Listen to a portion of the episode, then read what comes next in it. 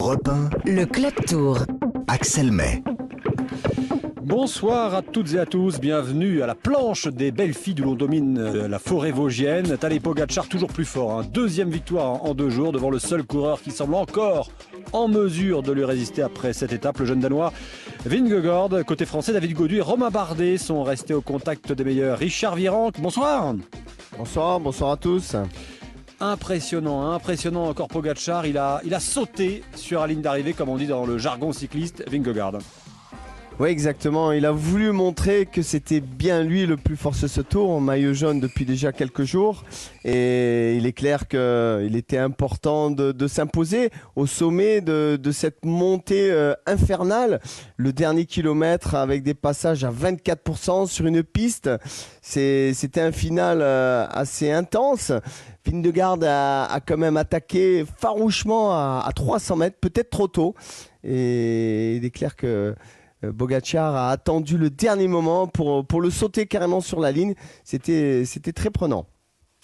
Ouais, une échappée s'est formée hein, euh, avec six hommes euh, dans la montée de la super planche. Le dernier escapé, l'allemand Lennart Komna, pardon, se fait doubler hein, dans les ultimes hectomètres de cette route gravillonnée menant au, au sommet de la, la super planche par Pogacar, Vingegaard et même Roglic. Que c'est cruel, hein, il s'est vu gagner, non, cet allemand? Ah, exactement, hein, à 100 mètres de la ligne. Mais c'était tellement raide que 100 mètres, eh ben, il fallait mettre peut-être euh, 30 secondes pour les faire. Et, et voilà, et, et il a fait toute la journée devant. Donc euh, malheureusement, là, il avait quand même euh, à 3 km de l'arrivée, encore une minute d'avance pour vous dire hein, euh, que derrière ça a vraiment fini très fort et lui, bah, malheureusement pour lui, le parcours était trop dur sur la dernière ascension. Sinon, il aurait gagné euh, une étape du Tour de France, mais malheureusement, il s'est fait coiffer dans les 100 derniers mètres. On va, parler euh, surtout de, de Pogacar. Est-ce qu'il a un peu plus encore euh, assommé le tour? Est-ce qu'il l'a carrément assommé définitivement? Euh, Mais d'abord, je propose d'écouter, Richard, la, réaction d'un jeune coureur, Mathis Nouvelle. Il découvre le tour sous les, couleurs de l'équipe bretonne Arkea Semsic, dont le leader est, colombien Quintana. Et, sa réaction à l'arrivée montre bien à quel point il y avait de l'ambiance et à quel point c'était difficile. L'échappée a du mal à sortir et puis finalement c'est sorti, c'est sorti d'un coup euh, sur un coup un peu, un peu bizarre. D'un coup ça a arrêté de batailler donc euh, on avait personne à l'avant alors qu'on aurait bien aimé mettre un mec devant mais ça l'a pas fait. Et après c'était pas très très gênant parce que l'échappée était pas si dangereuse que ça pour nous donc ça nous allait bien quand même. Et euh, ensuite on a bien travaillé autour de Nero pour le replacer euh, au pied de. enfin, avant la descente déjà de, la planche, il était un poil loin, je l'ai rechopé sur le sommet. et Je l'ai bien remonté euh, après euh, dans la petite vallée là avant, le, avant la montée. Puis euh, il était bien placé au pied et puis, et puis voilà après la journée était finie pour nous. Ah bah c'est dur, hein. j'avais déjà monté la planche des belles filles euh, à l'entraînement mais la super planche, euh, ah, les derniers kilomètres elle est vraiment vraiment dur, mais bon, c'est une belle ascension. Puis il y avait beaucoup de, de public, donc c'est c'est quand même passé relativement vite. ouais. Euh, Mathis Louvel, il est nouveau, mais c'est Louvel son nom de famille euh, sur le, Tour de France, sixième arrivée en, en 10 ans à la, à la planche des belles filles, en l'occurrence à la super planche hein, avec ce kilomètre de rab à plus de, de 20% après avoir euh, déjà grimpé euh, 6 km sec. Euh, Dans, quelques instants, on sera avec euh, Franck Perk, euh, qui est le responsable du Tour de France féminin. Pourquoi? Parce que le, le Tour de France féminin va justement euh, arriver euh, sur cette planche des belles filles, là où s'est terminée cette euh, septième étape. Euh, euh, D'abord, Richard Virenque, Pogacar, euh, il a assommé le Tour ou pas définitivement? Non, je pense pas. Euh, il s'est montré euh, déjà, euh, on va dire, euh, le plus fort sur cette première semaine. Mais Pogacar n'aime pas vraiment la météo très chaude, comme ils annoncent les prochaines semaines, prochains jours.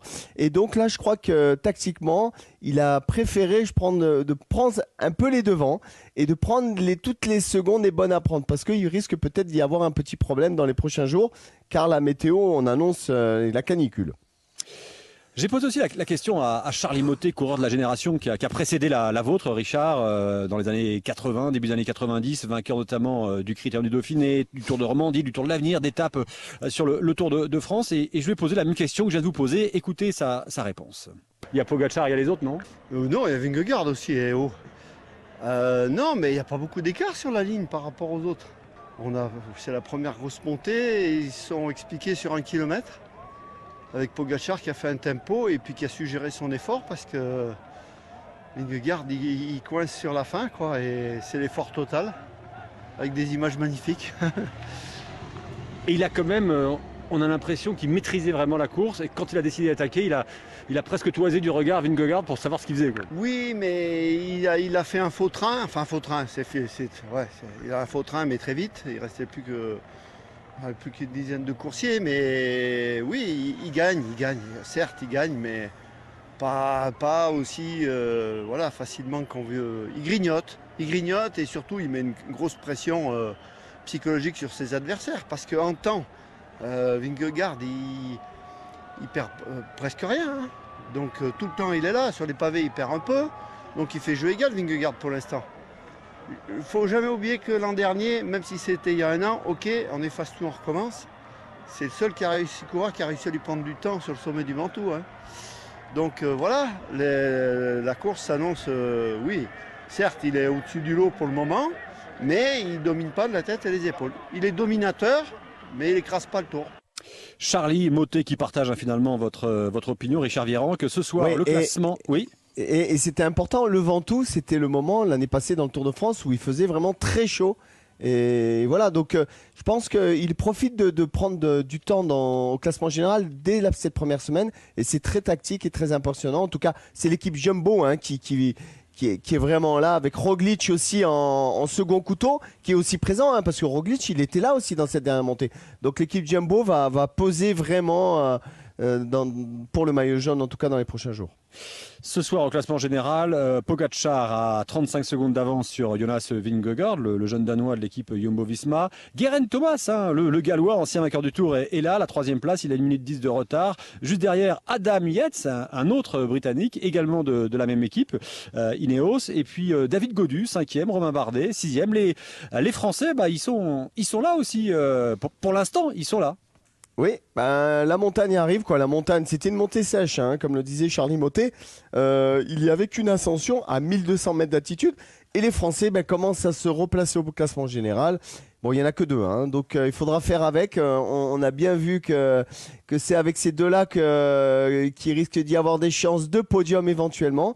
En tout cas, c'est bon signe pour pour la suite. En tout cas, avec Godu et et Romain Bardet, ils étaient présents jusqu'à la fin, jusqu'au dernier mètre où ils ont un peu craqué, mais ils sont présents.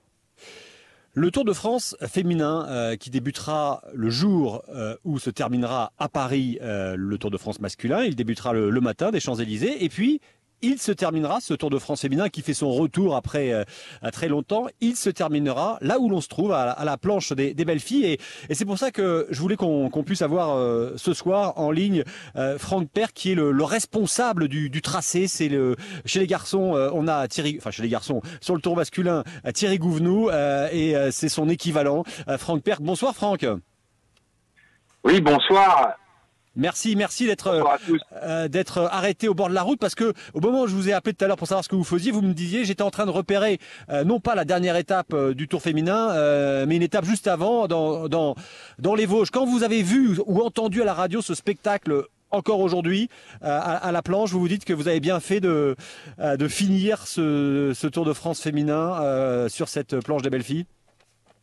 Oui, bah, aujourd'hui, il y avait une météo exceptionnelle. Et oui, ça sera le terrain d'expression euh, de, de- des, des femmes lors de la dernière étape du Tour de France euh, femmes avec Zwift le 31 juillet. Donc, dernière étape, on partira le 24 juillet de Paris. Puis, il y aura cette étape euh, à la planche des belles filles qui sera le, bah, le terrain d'expression du, du dernier jour où, où se déroulera et où on pourra avoir la, la vainqueur finale euh, de, ce, de, ce- de cette édition, cette première édition. Et, là, vous étiez en train encore, euh, euh, alors c'est- quasiment demain le, Tour de France féminin, de, de faire les, reconnaissances, les dernières reconnaissances, c'est ça? Alors le tracé, on l'a, fait, on l'a reconnu en, septembre dernier. Euh, ensuite, il y a eu la présentation en octobre dernier, en, même temps que les hommes. Et puis là, je refaisais un petit point, un petit point du parcours et, puis voir les dernières, les dernières choses. C'est vraiment les, toutes dernières, les toutes dernières reconnaissances préparatifs, on va dire. Ce Tour de France féminin qui fait donc son, son retour, il y aura huit étapes pour cette première édition, euh, avec euh, l'arrivée à la super planche des belles filles. hein. Vous avez voulu euh, aller jusqu'au bout, jusqu'à cette, en haut de cette route gravillonnée. Oui, c'est ça. Bah, on aura un dernier week-end, euh, un dernier week-end assez costaud, avec deux étapes de, de montagne, une arrivée au sommet avec la super planche des belles filles, exactement la même euh, que vous avez pu vivre aujourd'hui avec avec les hommes. Et puis la veille, on aura euh, une étape qui arrivera au, Mar au Markstein, qui partira de, de Célestat avec le col, le, le, petit ballon, le plat de Servazel, le grand ballon et l'arrivée au Markstein. Euh, Donc il y aura un week-end. Oui, pardon. Oui, non, allez-y, terminez. Vous dites il y aura un week-end costaud. Voilà, c'est un week-end, euh, on va dire, euh, là on va on va rentrer dans le vif du sujet. Avant ça, il y aura eu aussi des étapes euh, avec peut-être des bordures du côté de, de Provins, le circuit des, des Champs-Élysées évidemment, la montée d'Épernay, un, un, circuit pour puncher avec l'arrivée à Épernay, la même qu'on avait pu vivre avec la victoire d'Alaphilippe en 2019. On aura également euh, des étapes euh, sur des chemins blancs entre Troyes et Bar-sur-Aube. Euh, puis on aura une longue, une longue étape entre Bar-le-Duc et Saint-Dié-les-Vosges. Et, et, voilà, il y aura un parcours assez assez complet pour tout type de tout type de, de, de compétitrices. Merci, merci euh, Franck Perk, responsable de ce tracé du Tour de France féminin, euh, d'avoir accepté de nous répondre en, direct. Bonne continuation, euh, puisque vous étiez sur la route. Enfin, je précise, vous êtes garé. Hein. merci encore, Franck. merci, à vous. Richard, je voudrais vous proposer d'écouter Thibaut Pinot, parce que Thibaut Pinot, il est sur ses terres, ici, sur, dans les Vosges, et, il a eu du mal, il est arrivé assez loin derrière. Écoutez sa, réaction et l'ambiance, le public qui était là. L'ambiance, elle, est, comme toujours, elle est magique. Et euh, eux, ils ont été à la hauteur, pas moi, et ça c'est dommage. Euh, mais, en tout cas, voilà, pour moi, je les remercie et c'était encore un grand moment aujourd'hui pour moi. Bien joué Thibaut. Merci, Merci Thibaut. Thibaut.